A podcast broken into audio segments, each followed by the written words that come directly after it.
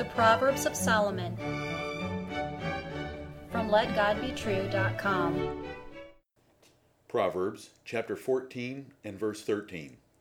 Even in laughter, the heart is sorrowful, and the end of that mirth is heaviness. Hear the words of God in Solomon again. Even in laughter, the heart is sorrowful, and the end of that mirth is heaviness. The world is laughing itself to hell.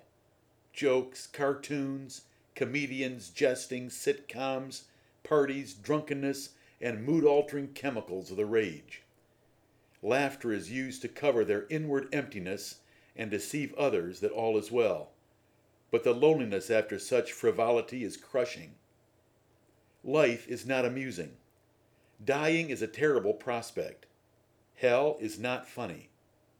A party or drunken folly cannot eliminate the painful reality of dysfunctional living, unfulfilled expectations, the certainty of death, and the possibility of eternal damnation.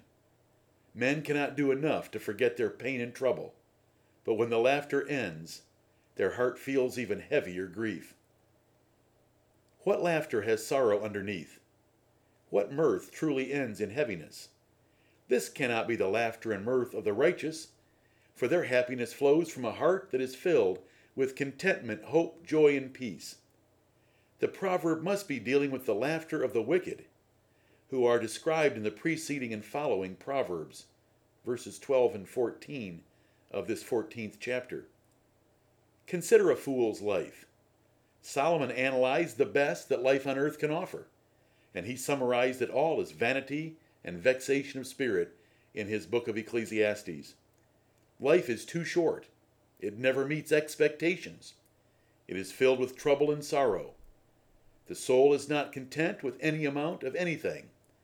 Death is sweet compared to the judgment that follows death. No wonder the world invented amusement parks. Musing, something that the Bible commends and commands, is considering and thinking. To amuse is to replace those sober activities with frivolity and nonsense. So they spend a fortune to engage in folly to find fulfillment. But they must go to sleep that night knowing that it was an expensive and ridiculous diversion that did not work at all. They end up sad anyway. No matter what believers say, they are unhappy. It is easy to tell. The ones with the best circumstances, the ones the world admires the most, have the greatest misery. Consider Hollywood's so called stars. Their sorry lives of divorce, suicide, drunkenness, drugs, and other symptoms of dysfunction tell the truth. They are empty, miserable, and searching.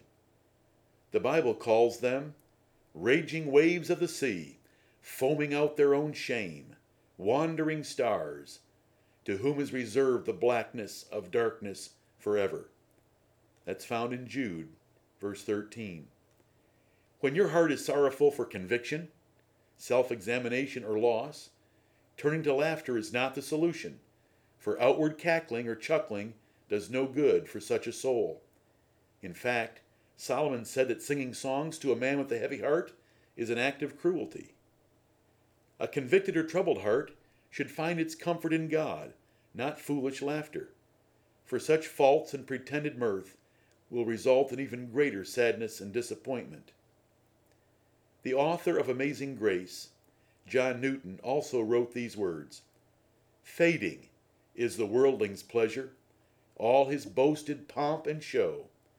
Solid joys and lasting treasure, none but Zion's children know. Listener, do you know the truth of his words? Seek the God of heaven this day those who have tried both ways of living swear by the righteous life. Amen.